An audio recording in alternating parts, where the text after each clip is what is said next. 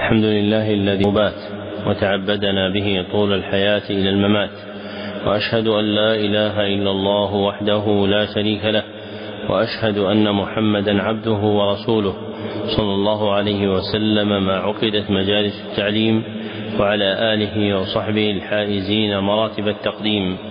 أما بعد فهذا الدرس الثامن والأربعون في شرح الكتاب الثالث من برنامج التعليم المستمر في سنته الثالثة اثنتين وثلاثين بعد الأربعمائة والألف وثلاث وثلاثين بعد الأربعمائة والألف وهو كتاب فتح الرحيم الملك العلام العلامة عبد الرحمن بن ناصر بن سعدي رحمه الله تعالى.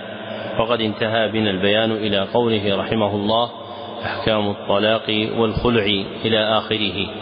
وقبل الشروع في قراءتها نبه إلى ما نبه إلى ما يحتاج إليه من إيضاح عبارة درجت في درس الفقه المتقدم كأن الكلام وقع مني غير مصادف لمراد المصنف وهو ما ذكره في النذر المتتابع وأن النذر المتتابع في الاعتكاف وغيره نوعان أحدهما أن يكون غير مقيد بزمن والثاني أن يكون مقيدا بزمن. فالنوع الأول وهو الذي يكون مقيدا بزمن إذا جاء بمبطل فيه فإنه يستأنف ثم يكفر. والنوع الثاني الذي غير الذي غير مقيد بزمن فإنه يستأنف ولا يكفر.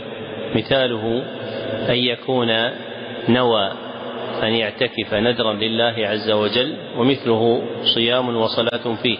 يوم الثامن والتاسع والعاشر ثم جاء بمبطل في يوم التاسع فإنه يبتدئ اعتكافه لأيام ثلاثة جديدة لأنه نوى نذرا أن يعتكف ثلاثة أيام متتابعة فيقضي ما عليه بالاعتكاف مجددا يقضي نذره بالاعتكاف مجددا ثلاثة أيام ثم يكفر عن التعيين لأنه فات المحل فهو قد نذر أن يعتكف الثامن والتاسع والعاشر. ثم أبطل ذلك الاعتكاف في التاسع فيستأنف في العاشر والحادي عشر والثاني عشر فيكون قد أتى بثلاثة أيام متتابعة لكن لا على ما عينه من وقتها ويكفر عن ذلك. أما إن كانت غير معينة بوقت كأن ينوي نذرا اعتكاف ثلاثة أيام ثم ابتدأ في تلك الأيام ثم أفسد اعتكافه في اليوم الثاني أو أفسد صيامه في اليوم الثاني فإنه يستأنف فيصوم أياما ثلاثة جديدة لكن ليس عليه كفارة لأنه لم يقيدها بزمن معين فلم يفت المحل لأنه نوى ثلاثة أيام متتابعة فصحت من أي زمن لكن إذا قيدها بزمن ثم فات محلها فإنه يستأنف ويكفر عن فوات المحل. نعم. أحسن الله عليكم. بسم الله الرحمن الرحيم. الحمد لله رب العالمين وصلى الله وسلم على نبينا محمد وعلى آله وصحبه أجمعين. أما بعد فاللهم اغفر لنا ولشيخنا وللحاضرين. قال ابن سعدي رحمه الله تعالى أحكام الطلاق والخلع والعدد والنفقة والرضاع والإلاء والظهار واللعان وتوابع ذلك من الرجعة وغيرها. قال الله تعالى يا أيها النبي إذا طلقتم النساء فطلقوهن لعدتهن. الآية وقال يا أيها الذين آمنوا إذا نكحتم المؤمنات ثم طلقتموهن من قبل أن تمسوهن فما لكم عليهن من عدة تعتدونها. فمتعوهن وسرحوهن سراحا جميلا. وقال والمطلقات يتربصن بأنفسهن ثلاثة قروء ولا يحل لهن أن يكتمن ما خلق الله في أرحامهن إن كن يؤمن بالله واليوم الآخر وبعولتهن أحق بردهن في ذلك إلى أن قال الطلاق مرتان إلى أن قال فإن طلقها فلا تحل له من بعد حتى تنكح زوجا غيره. وقال واللائي يئسن من المحيض من نسائكم إن ارتبتم فعدتهن ثلاثة أشهر واللائي لم يحضن وأولاة الأحمال أجلهن, أجلهن أن يضعن حملهن وقال والذين يتوفون منكم ويذرون أزواجا يتربصن بأنفسهن أربعة أشهر وعشرا يستفاد من هذه الآيات أحكام كثيرة في الطلاق والرجعة والعدة تقدم أن الله حث على إمساك النساء والصبر عليهن وأنه عسى أن يكون فيه خير كثير وهذا يدل على محبة الله للاتفاق بين الزوجين وكراهته للفراق. وهذه الآيات دالة وهذه الآيات دالة على إباحة الطلاق وهو من نعمه على عباده إذ فيه دفع ضرر ومشاق كثيرة عند الاحتياج إليه. ومع ذلك ف... ومشاق كثيرة. شاقة مشاق دفع مشاق يعني. أحسن الله عليكم. إذ فيه دفع ضرر ومشاق كثيرة عند الاحتياج إليه. ومع ذلك فقد أمر عباده إذا أرادوا أن يطلقوا أن يلزموا الحدود الشرعية التي هي صلاح دينهم ودنياهم فيطلقونهن لعدتهن. فسرها صلى الله عليه وسلم بأنها تكون طاهرة من الحيض من غير جماع حصل بهذا الطهر. فبهذا تكون مطلقة لعدتها وتعرف أنها شرعت فيها. وكذلك إذا طلقت بعدما استبان حملها. وهذا يدل على أن الطلاق في الحيض أو في الطهر, الطهر الذي لم يحصل فيه وطء ولم يستبن حملها أنه حرام. في الطهر الذي أحسن عليكم. أو في الطهر الذي حصل فيه وطء ولم يستبن حملها أنه حرام. وكذلك لا يحل أن يطلقها أكثر من واحدة لقوله ولا تتخذوا آيات الله هزوا ولم يذكر الله الألفاظ التي يحصل بها الطلاق ولم يعينها فدل على أنه كل لفظ يفهم منه الطلاق بصريحه أو كنايته إذا تعينت بالنية أو القرينة فإنه يقع بها الطلاق ودل على أن الطلاق الذي لم تحصل به الرجعة طلقة أو طلقتان فإن طلقها الثالثة دل على أن الطلاق الذي الذي تحصل به الرجعة طلقة أو طلقتان فإن طلقها الثالثة لم تحل له إلا بعد زوج ينكحها نكاحا صحيحا ويطأها ثم يطلقها وتعتد بعده. وفي قوله حتى تنكح زوجا غيره. يدل على تحريم نكاح التحليل لأنه ليس بنكاح شرعي ولا يفيد الحل. ودل قوله وبعولتهن أحق بردهن في ذلك على أن الرجعية زوجة حكمها حكم الزوجات في كل شيء إلا أنه لا قسم لها وأن له رجعتها رضيت أو كرهت لكونه أحق بها. واشترط الله للرجعة شروطا أحدها أن يكون في طلاق فإن كان في فسخ من الفسوق فلا رجعة فيها لقوله والمطلقات. الثاني أن يكون الطلاق واحدة أو اثنتين لأن قوله الطلاق مرتان يعني الذي يحصل به الرجعة. ثم صرح بعد ذلك أنه إن طلقها لم تحل له حتى تنكح زوجا غيره. الثالث أن تكون في العدة لقوله أحق بردهن في ذلك. الرابع ألا يقصد برجعتها الإضرار بها بل يقصد إرجاعها لزواجه الحقيقي. الخامس ألا يقع الطلاق على عوض فإن وقع على عوض فهو الخلع أو معناه. والله تعالى سمى الخلع فداء فلو كان له عليها رجعة لم يحصل الفداء. السادس ألا يكون الطلاق قبل الدخول لقوله تعالى يا أيها الذين آمنوا إذا نكحتم المؤمنات ثم طلقتموهن من قبل أن تمسوهن فما لكم عليهن من عدة تعتدونها.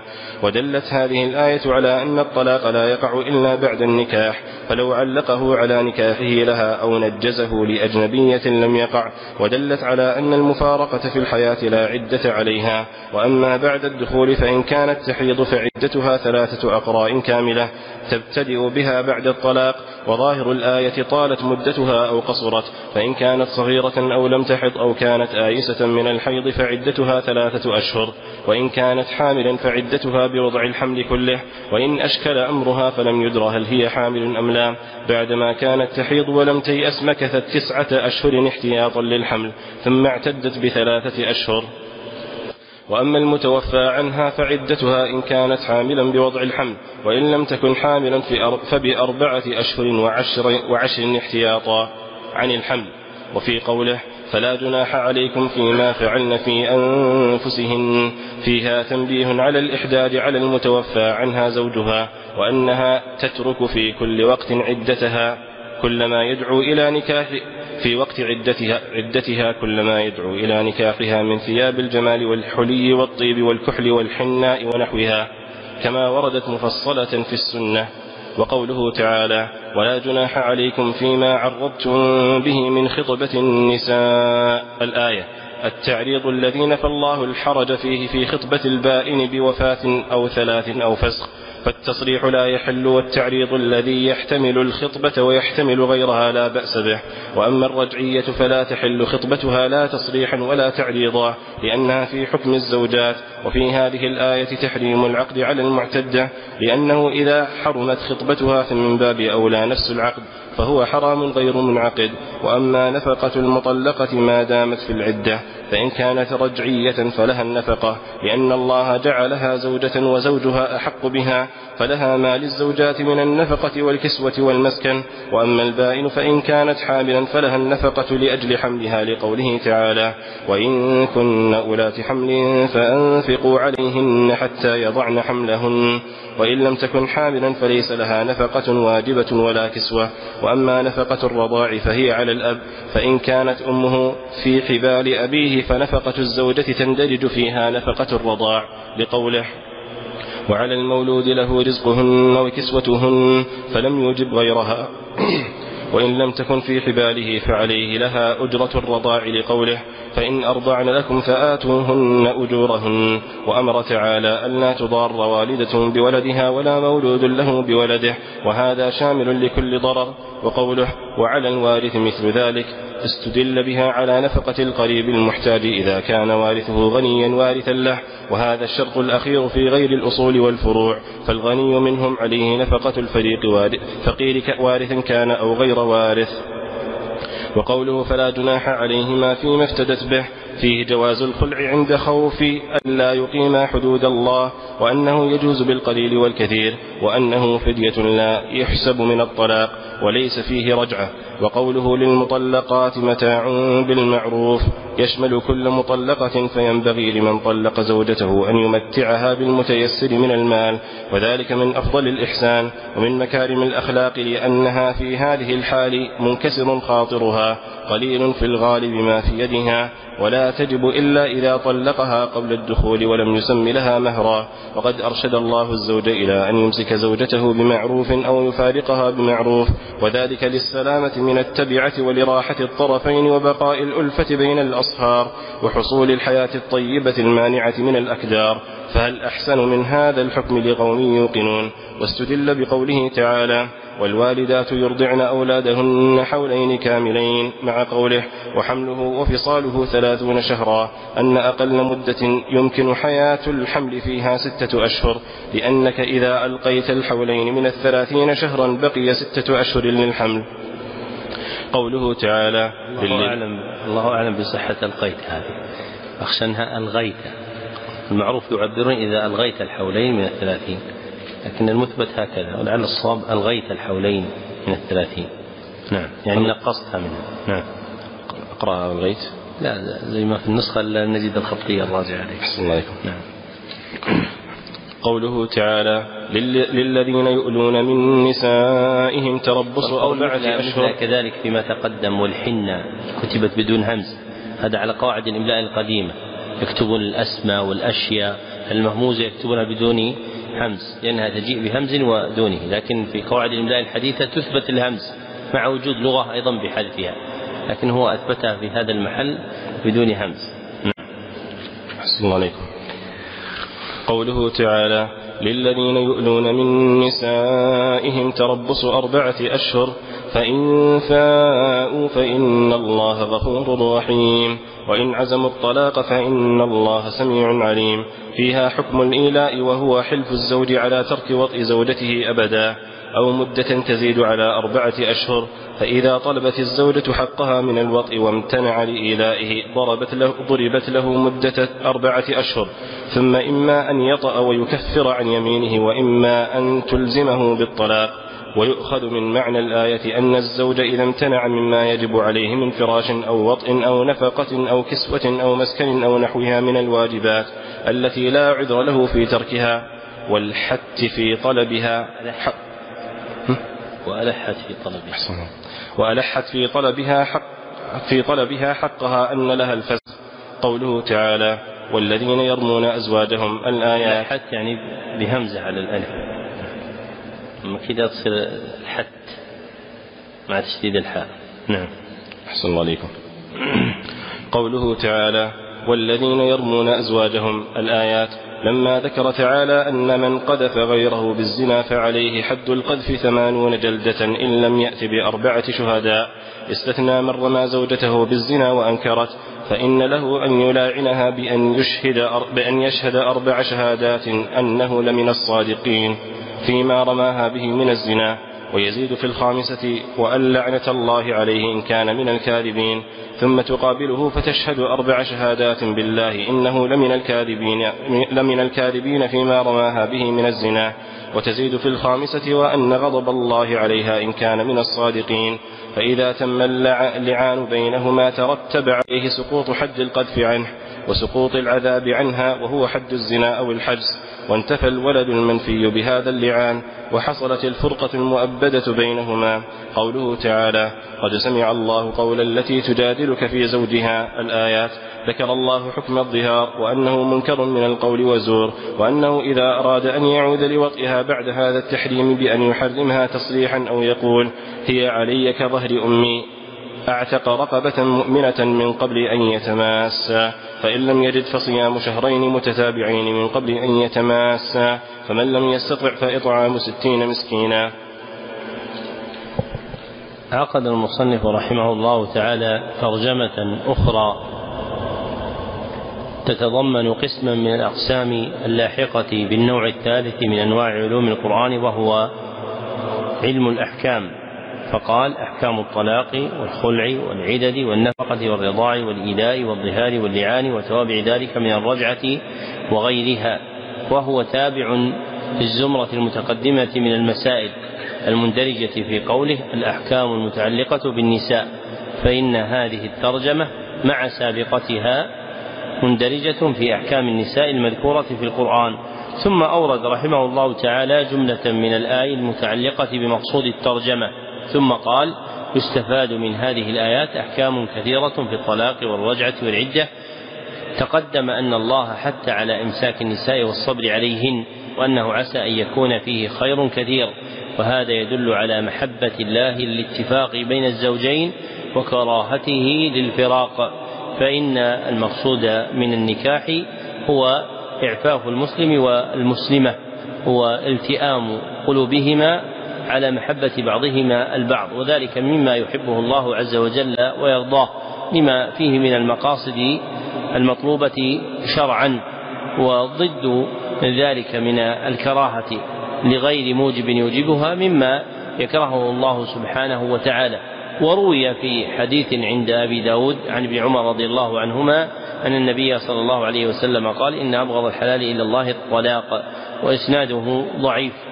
ثم قال المصنف وهذه الآيات دالة على إباحة الطلاق وهو من نعم نعمها على عباده إذ فيه دفع ضرر ومشاق كثيرة عند الاحتياج إليه فإذا احتيج إليه كان في حصوله رفع ضرر ومشاق كثيرة تلحق الزوجين أو أحدهما أو أحدهما.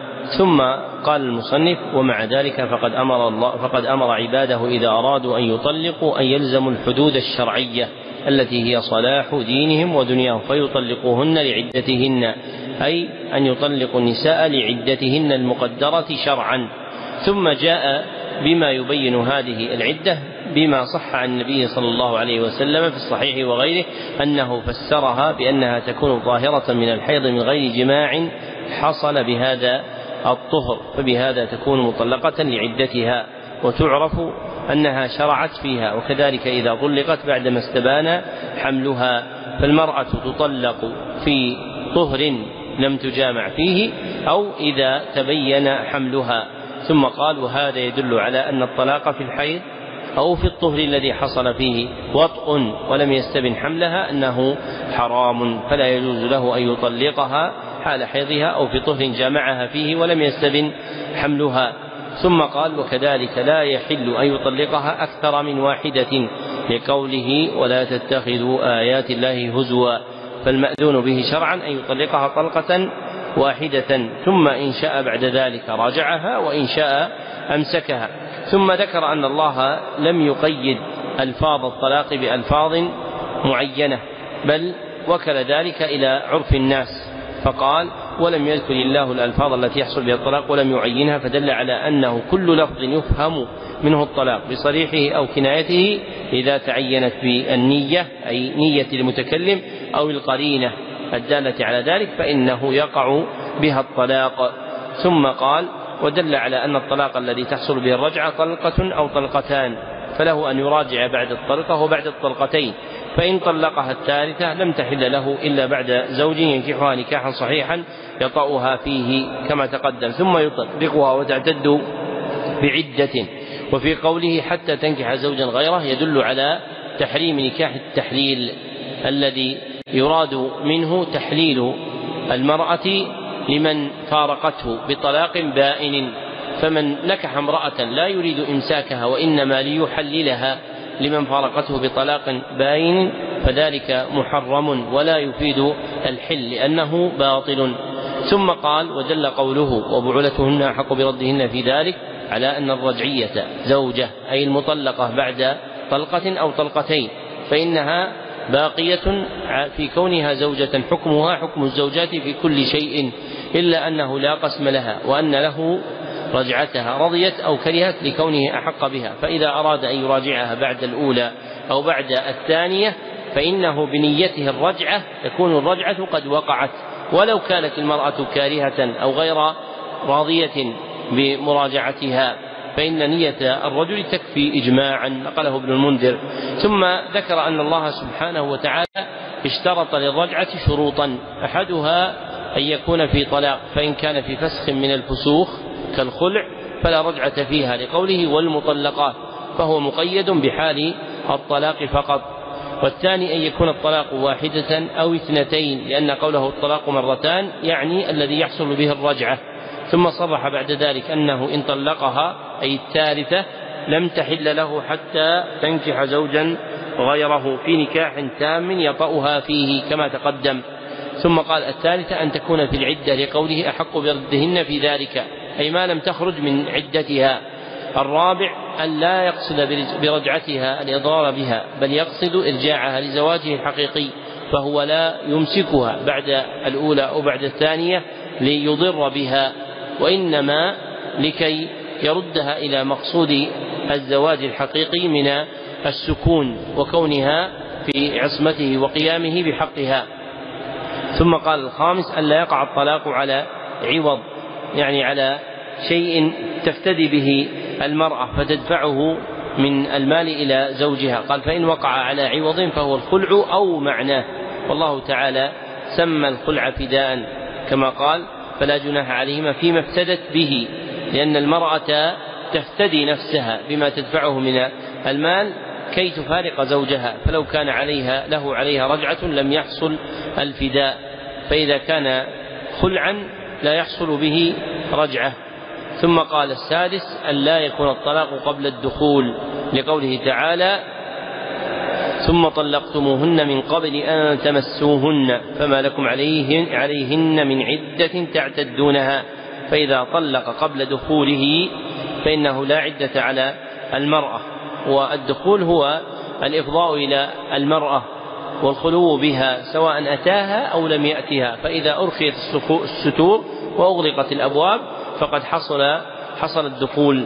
ثم قال ودلت هذه الآية على أن الطلاق لا يقع إلا بعد النكاح فلا يكون قبله فلو علقه على نكاحه لها كأن يقول إن تزوجتك فأنت طالق؟ أو نجزه لأجنبية كأن يقول لامرأة ليست في ذمته أنت أنت طالق لم يقع. لأن أصله الذي يتفرع منه وهو النكاح لم يقع أصلا. ثم قال ودلت على أن المفارقة في الحياة لا عدة عليها. يعني أن المرأة التي تفارق في الحياة لا عدة عليها قبل الدخول. وأما بعد الدخول فإن كانت تحيض فعدتها ثلاثة أقراء كاملة تبتدئ بها بعد الطلاق.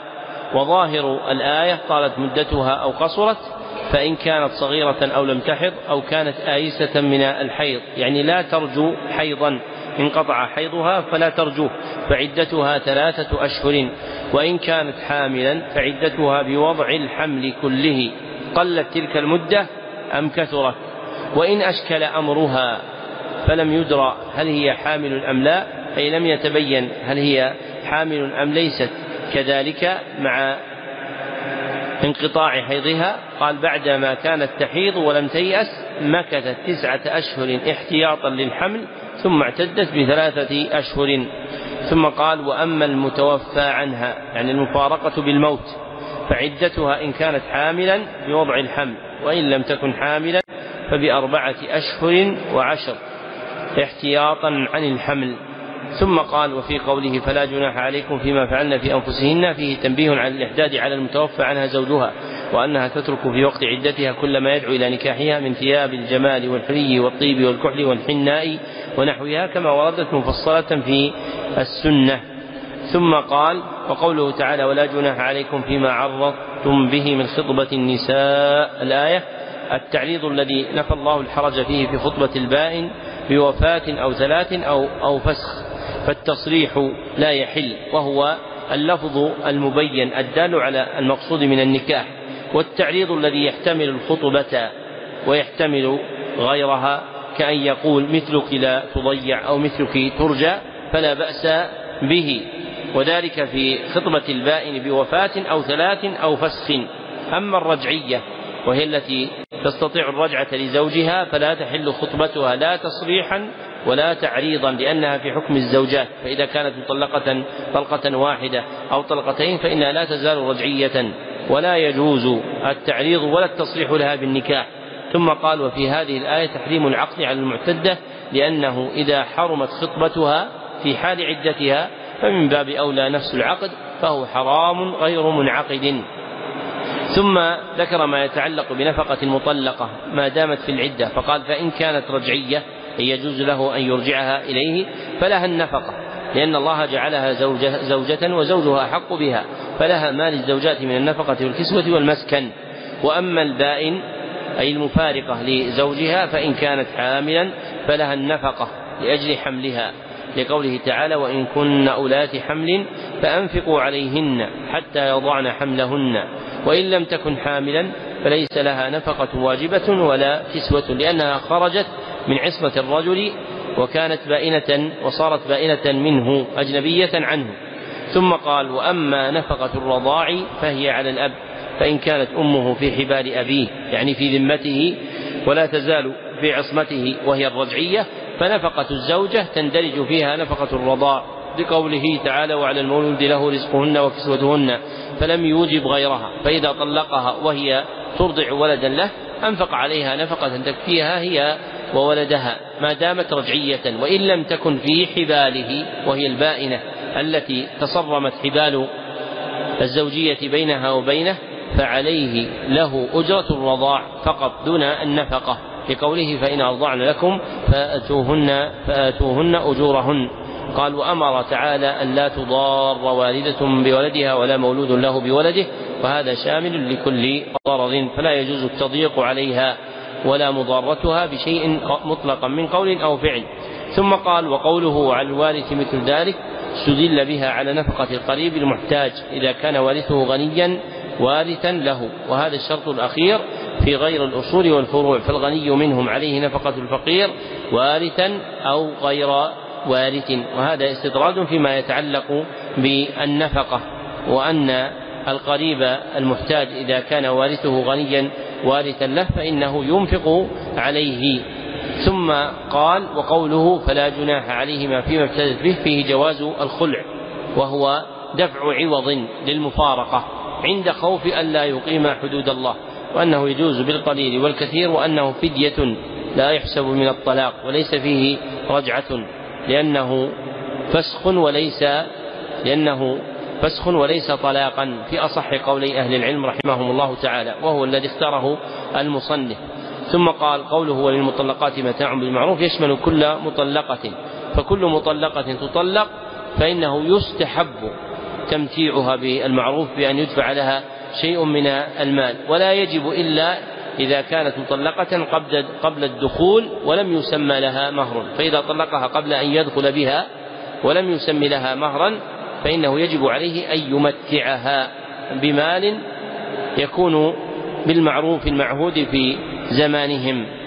ثم قال وقد أرشد الله الزوج إلى أن يمسك زوجته بمعروف أو يفارقها بمعروف وذلك للسلامة من التبعة أي ما يلحق الذمة من المطالبة الشرعية في الدنيا أو الآخرة.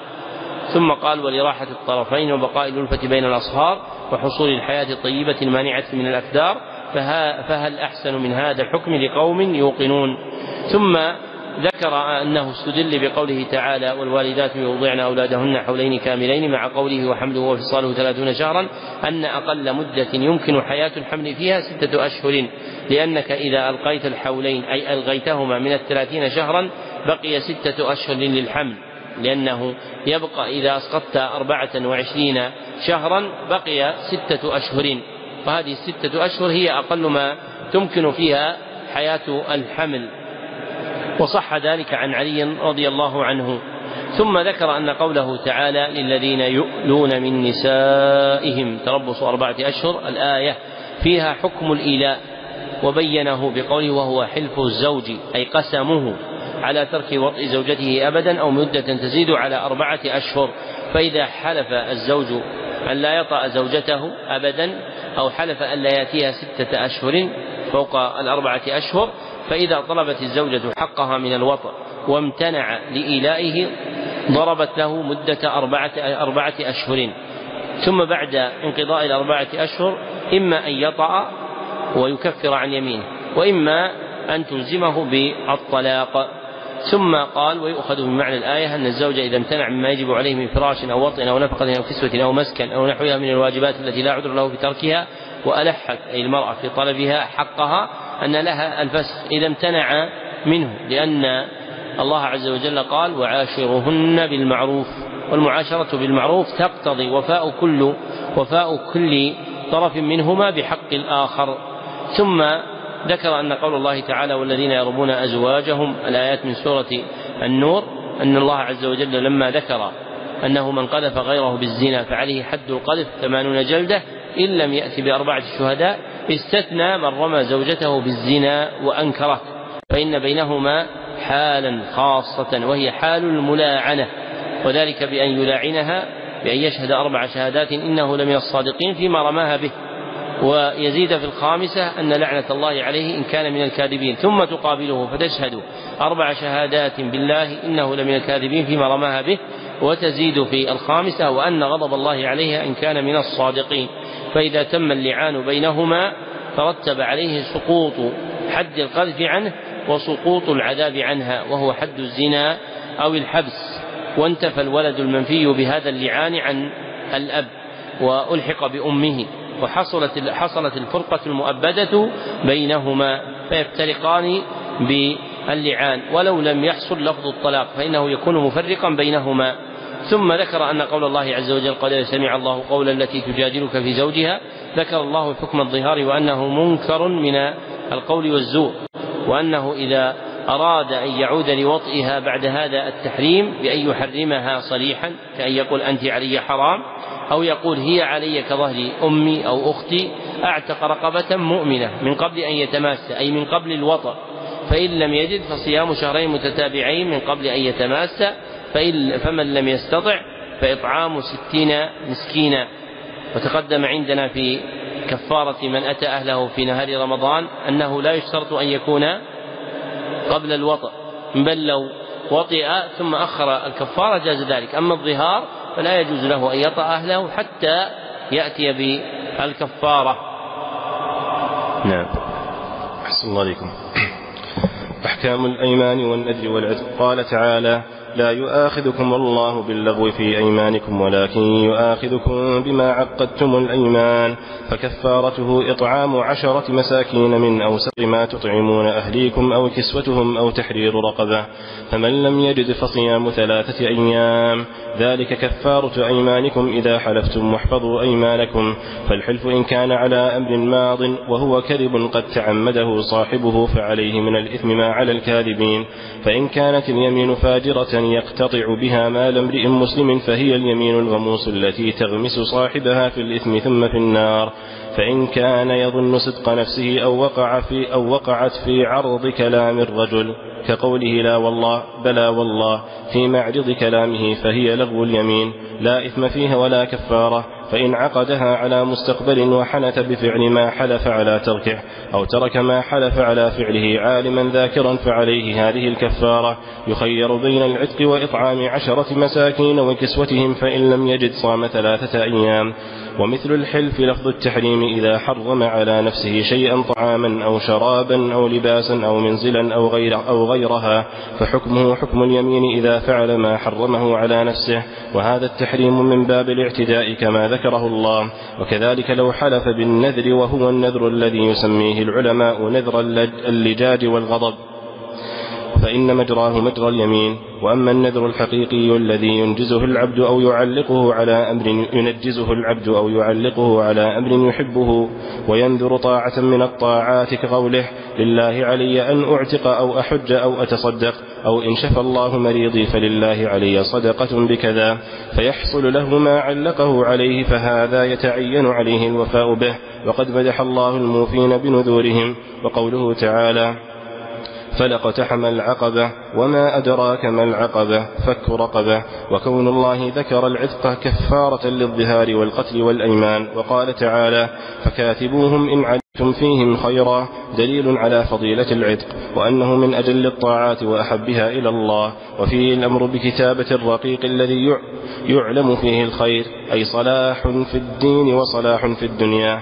وأما الذي يخشى منه الفساد أو يخشى أن يكون شحاذا كلا على الناس فليس في عتقه وكتابته كثير فائدة. وفيه الحث على إعطاء المكاتبين ما يوفون به كتابتهم وأمر السيد أن يضع عنه أو يخفف عنه من كتابته. فعقد المصنف رحمه الله تعالى ترجمة أخرى هي قسم من الأقسام المندرجة في النوع الثالث وهو علم الأحكام وهي أيضا منفصلة عما تقدمها مما أراده المصنف من أحكام النساء فقال أحكام الأيمان والنذر والعتق. ثم أورد قول الله عز وجل لا يؤاخذكم الله باللغو في أيمانكم. الآية. ثم قال فالحلف إن كان على أمر ماض أي فائت وهو كذب قد تعمده صاحبه فعليه من الإثم ما على الكاذبين. فإن كانت اليمين فاجرة يقتطع بها مال امرئ مسلم فهي اليمين الغموس التي تغمس صاحبها في الإثم ثم في النار. وقوله هذا مصير منه إلى تخصيص اليمين الغموس باليمين الكاذبة التي يقتطع بها حق امرئ مسلم. والقول الثاني أن اليمين الغموس هي كل يمين كاذبة والأول أصح. اتباعا للأخبار الواردة فاليمين الغموس هي يمين كاذبة اقتطع بها حق امرئ مسلم. ثم قال فإن كان يظن صدق نفسه أو وقعت في عرض كلام الرجل كقوله لا والله بلا والله في معرض كلامه فهي لغو اليمين لا إثم فيها ولا كفارة. ثم قال فإن عقدها على مستقبل وحنث بفعل ما حلف على تركه أو ترك ما حلف على فعله عالما ذاكرا فعليه هذه الكفارة أي كفارة اليمين. يخير بين العتق وإطعام عشرة مساكين وكسوتهم فإن لم يجد صام ثلاثة أيام. ويعلم منه أن اليمين الغموس ولغو اليمين لا كفارة فيهما وإنما الكفارة فيما يعقده الإنسان على مستقبل ويحنث بفعل ما حلف على تركه أو ترك ما حلف على فعله. ثم قال ومثل الحلف لفظ التحريم أن يقول حرام علي بأن يحرم على نفسه شيئا طعاما أو شرابا أو لباسا أو منزلا أو غير ذلك. كان يقول حرام علي أن آكل كذا أو أشرب كذا أو أن أذهب إلى كذا فحكمه حكم اليمين إذا فعل ما حرمه على نفسه فيكفر عنها. وهذا التحريم من باب الاعتداء كما ذكره الله يعني في قوله تعالى يا أيها الذين آمنوا لا تحرموا طيبات ما أحل الله لكم ولا تعتدوا إن الله لا يحب المعتدين. فتحريم الطيبات من الاعتداء. ومن حرم على نفسه منها شيئا ثم فعل ما حرمه فإنه يكفر عن يمينه.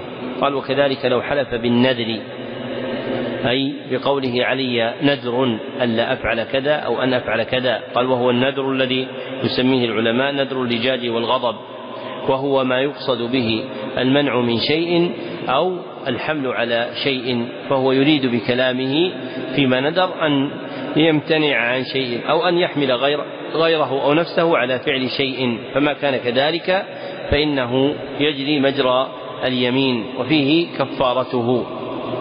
ثم قال وأما النذر الحقيقي الذي ينجزه العبد أو يعلقه على أمر يحبه وينذر طاعة لله من الطاعة من الطاعات كقوله الله علي أن أعتق أو أحج أو أتصدق أو أن أو إن شفى الله مريضي فلله علي صدقة بكذا فيحصل له ما علق عليه فهذا يتعين عليه الوفاء به وقد مدح الله الموفين بنذورهم فيجب عليه أن يفي بنذره.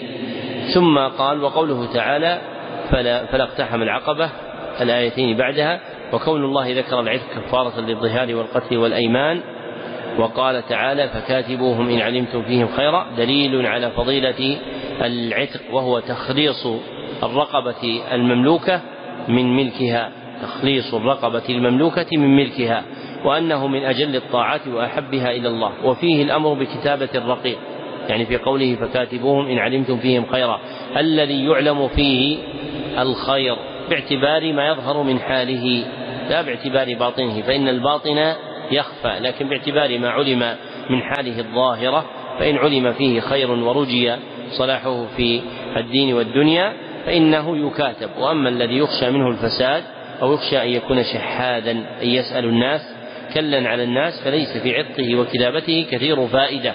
ثم قال وفيه الحث على إعطاء المكاتبين لأنه أمر بمكاتبتهم.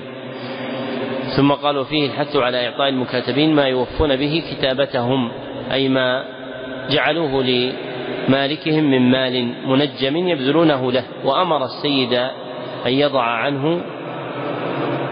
وفيه الحث على إعطاء المكاتبين ما يوفون به كتابتهم وأمر السيد أن يضع عنه أو يخفف عنه من كتابته لأن ذلك به يحصل به تخليصه. فإذا علم فيه خير كتب وأعين على هذه الكتابة بأن يدفع إليه مال يتخلص به من رقه أو أن يضع عنه سيده أو يخفف عنه من كتابته.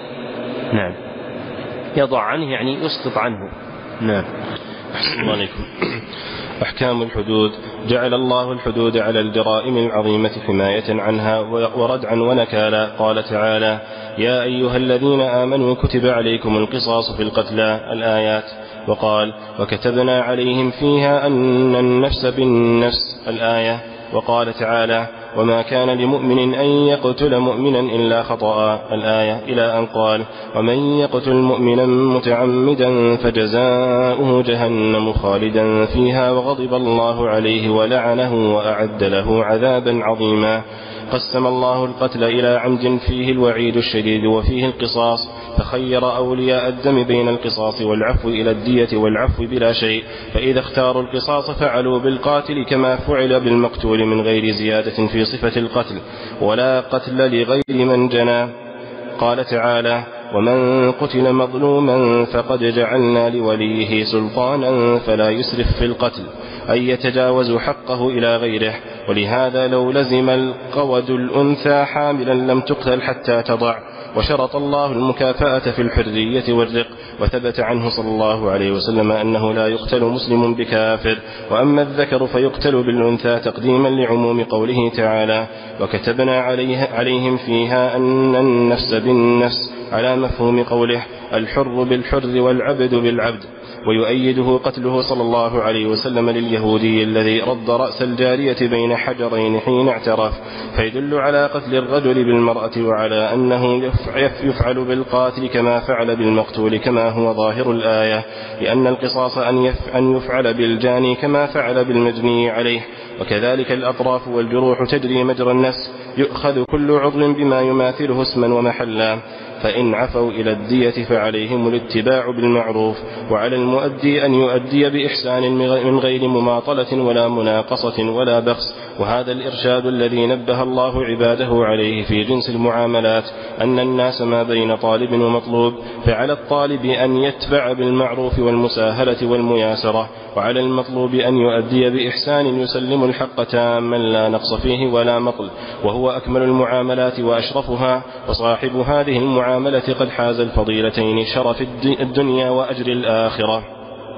والقسم الثاني الخطأ فهذا لم يجعل الله فيه قصاصا ولا رتب عليه إثما ووعيدا وإنما أوجب فيه الكفارة على القاتل عتق رقبة مؤمنة فمن لم يجد فليصم شهرين متتابعين. ودية مسلمة إلى أهل المقتول يسلمها عاقلة القاتل وقد فصلت السنة مقادير ديات النفوس بالأطراف والجروح وقال تعالى إنما جزاء الذين يحاربون الله ورسوله ويسعون في الأرض فسادا أن يقتلوا أو يصلبوا أو تقطع أيديهم وأرجلهم من خلاف أو ينفوا من الأرض. هذا حد قطاع الطريق. من العلماء من قال إن الإمام مخير فيهم بين هذه الأشياء يفعل ما يراه أصلح. ومن العلماء من قال إن هذه العقوبات متفاوتة في غلظها فهي تبع الجنايات. فمن قتل وأخذ مالا قتل وصلب ومن قتل, ولم يأخذ مالا قتل ولم يصلب ومن أخذ مالا ولم يقتل قطعت يده اليمنى ورجله اليسرى ومن أخاف السبيل نفي من الأرض وهذا مروي عن ابن عباس رضي الله عنهما وهو أولى. وقال تعالى واللاتي يأتين الفاحشة من نسائكم فاستشهدوا عليهن أربعة منكم فإن شهدوا فأمسكوهن في البيوت حتى يتوفاهن. الموت أو يجعل الله لهن سبيلا وهذا السبيل الذي ذكره الله قد بينه صلى الله عليه وسلم بأن المحصن يرجم حتى يموت والبكر يجلد, يجلد مئة ويغرب عاما وقال تعالى الزانية والزاني فاجلدوا كل واحد منهما مئة جلدة ولا تأخذكم بهما رأفة في دين الله. وقد شرط تعالى لثبوت هذا الحد أن يشهد فيه أربعة رجال عدول والإقرار تنوب الأربعة عن الأربعة, عن الأربعة. وقال تعالى والذين يرمون المحصنات ثم لم يأتوا بأربعة شهداء فاجلدوهم ثمانين جلدة ولا تقبلوا لهم شهادة أبدا وأولئك هم الفاسقون إلا الذين تابوا الرمي المذكور هنا هو الرمي بالزنا فعلى القاذف ثمانون جلدة وترد شهادته إلا إن تاب بأن أكذب نفسه وقد أمر تعالى بقطع يد السارق والسارقة وذلك إذا ثبتت السرقة ببينة أو إقرار قوله تعالى والحرمات قصاص فمن اعتدى عليكم فاعتدوا عليه بمثل ما اعتدى عليكم وقوله لا يحب الله الجهر بالسوء من القول إلا من ظلم استدل بذلك على القصاص في الأطراف والجروح وإتلاف الأموال واللطمة ونحوها ومقابلة الشاتم بمثله من غير اعتداء حقد المصنف رحمه الله تعالى ترجمة أخرى ذكر فيها قسما من الأقسام المندرجة في النوع الثالث من علم الأحكام فقال أحكام الحدود أي العقوبات التي قدرت في الشرع على أنواع من المعاصي. وقد ذكر المصنف رحمه الله تعالى هذه المعاصي بقوله على الجرائم العظيمة واسم الجرم يطلق في الشرع على ما تعلق به الكفر فلا يأتي اسم المجرمين. في القرآن القرآن الكريم إلا وصفا للكافرين. فالأولى ترك التعبير بمثل هذا والاقتصار على كونها ذنوبا وكبائر من المعاصي. ثم ذكر المصنف رحمه الله تعالى مما يتعلق بالحدود ما تعلق بقتل النفس. فذكر آيات أولها قوله تعالى يا أيها الذين آمنوا كتب عليكم القصاص في القتلى. ثم قال قسم الله قسم الله القتل إلى عمد وإلى خطأ فإنه ذكر هذا القسم الأول دون إشارة ثم ذكر القسم الثاني بقوله والقسم الثاني الخطأ ثم قال رحمه الله فيه الوعيد الشديد وفيه القصاص أي استيفاء الحق فيخير أولياء الدم بين القصاص باستيفاء الحق بالقتل والعفو إلى الدية والعفو بلا شيء فإذا اختاروا القصاص فعلوا بالقاتل كما فعل كما فعل بالمقتول من غير زيادة في صفة القتل ولا قتل لغير من جنى أي لغير من أذنب وأصاب ذنبا في قتل المقتول. ثم ذكر قول الله تعالى ومن قتل مظلوما فقد جعلنا لوليه سلطانا فلا يسرف في القتل أي لا يتجاوز حقه إلى غيره. ولهذا لو لزم القود أنثى حاملا أي أن تقص لم تقتل حتى تضع حملها فإذا وضعت حملها أقيم عليها الحد. ثم قال وشرط الله المكافأة في الحرية والرق. ولذلك فإن الفقهاء يقولون إن النفس المكافئة تقتل بالنفس المكافئة لها أي بما ثبت لها وصف المكافأة من الحرية والرق والدين. كما قال المصنف وثبت عنه صلى الله عليه وسلم أنه لا يقتل مسلم بكافر فالمسلم لا يكافئه في الدين إلا مسلم مثله. ثم قال وأما الذكر فيقتل بالأنثى في أصح قول أهل العلم تقديما لعموم قوله تعالى وكتبنا عليهم فيها أن النفس بالنفس لأن اسم النفس يشمل الذكر والأنثى. على مفهوم قوله الحر بالحر والعبد بالعبد لأن وصف الحر ووصف العبد متعلق بموصوف ذكر.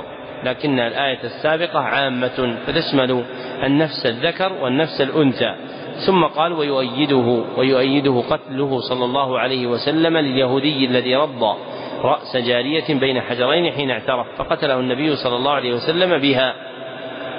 ثم قال فيدل على قتل الرجل بالمرأة وعلى أنه يفعل بالقاتل كما فعل بالمقتول كما هو ظاهر الآية لأن القصاص أن يفعل بالجاني كما فعل بالمجني عليه. وكذلك الأطراف والجروح تجري مجرى النفس يؤخذ كل عضو بما يماثله اسما ومحلا. قال فإن عفوا يعني أولياء الدم القتيل إلى أولياء القتيل إلى الدية فعليهم الاتباع بالمعروف وعلى المؤدي الذي تلزمه الدية, الدية أن يؤدي, أن يؤدي بإحسان من غير مماطلة ولا مناقصة ولا بخس.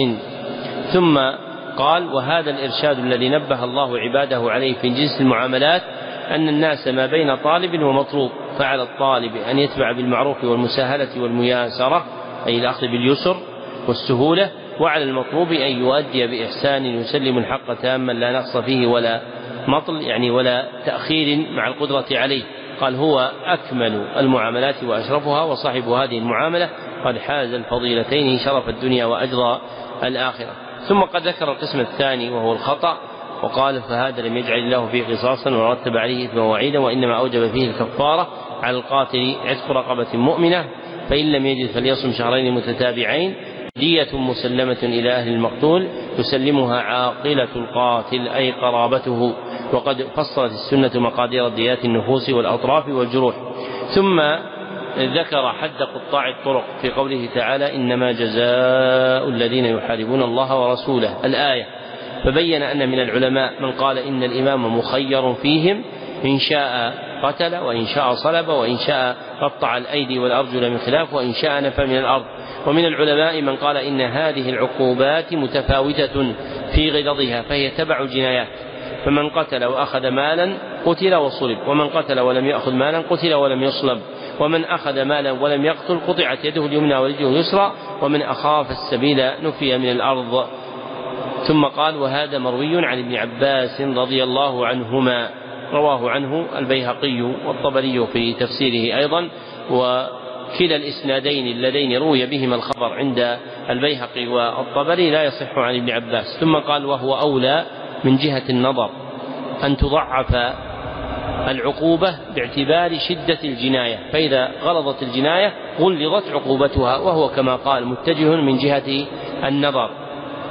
ثم ذكر قول الله تعالى واللاتي يأتين الفاحشة من نسائكم الآية ثم قال وهذا السبيل والأفصح تأنيثه بأن يقال وهذه السبيل كقوله تعالى كما في قوله تعالى قل هذه سبيلي وأسماء الطرق يجوز فيها التأنيث والتذكير وتارة يكون في لفظ منها التأنيث أفصح كالسبيل فالتأنيث فيها أفصح لقوله تعالى قل هذه سبيل وتارة يكون التذكير فيها أفصح كالطريق ومنه قوله تعالى وإلى طريق مستقيم فوصفها بالتذكير ولم يقل إلى طريق مستقيمة فالتأنيث جائز والأفصح التذكير فيها قال وهذا السبيل الذي ذكره الله قد بينه صلى الله عليه وسلم بأن المحصن يرجم حتى يموت والبكر يجلد مئة ويغرب عاما. ثم قال بعد ذكر آية الزنا قد وقد شرط تعالى لثبوت هذا الحد يعني حد الزنا أن يشهد فيه أربعة رجال عدول والإقرار تنوب الأربع أي المرات الأربع منه عن الأربعة من الشهود. فإذا أقر مرة كانت عن شاهد فإذا أقر مرتين عن شاهدين فثلاث عن ثلاثة فأربع إقرارات عن أربعة شهود فيقام الحد عليه بإقراره. ثم ذكر قوله تعالى والذين يرمون المحصنات الآية ثم قال الرمي المذكور هنا الرمي بالزنا وكنايات القرآن يلاحظ فيها العفاف والأدب فلم يصرح بالمرمي به ابتغاء سلوك العفة والأدب في المخاطبة وأشير إليه بلفظ دال على عظمه وهو الرمي لأن الرمي ثقيل. فقال والرمي المذكور هنا هو الرمي بالزنا يعني القذف بالزنا. فعلى القاذف ثمانون جلدة وترد شهادته إلا إن تاب بأن أكذب نفسه بأن رجع عن قذفه وبين أنه كان كاذبا في قوله. ثم ذكر ما أمر الله تعالى به في قطع يد السارق والسارقة وذلك إذا ثبتت السرقة ببينة أو إقرار. في قوله تعالى والسارقة والسارقة والسارقة والسارق فاقطعوا أيديهما. الآية. ثم ذكر والسارق والسارقة فاقطعوا أيديهما. ثم ذكر قوله تعالى والحرمات قصاص. فمن اعتدى عليكم فاعتدوا عليه. الآية. وقوله تعالى لا يحب الله الجهر بالسوء من القول إلا من ظلم. استدل بذلك على القصاص في القصاص في الأطراف والجروح. وإتلاف الأموال واللطمة ونحوها لما في قوله تعالى والحرمات قصاص من الإذن بذلك وأن من اعتدي على حرمته في جسده أو ماله فإن له أن يقتص بمقابلها. ومن جملة ذلك مقابلة الشاة بمثله من غير اعتداء يعني من غير مجاوزة. في قوله تعالى لا يحب الله الجهر بالسوء من القول ومنه الشتيمة إلا من ظلم. وهذا آخر البيان على هذه الجملة من الكتاب ونستكمل بقيته إن شاء الله تعالى متمين له غدا بعد العشاء.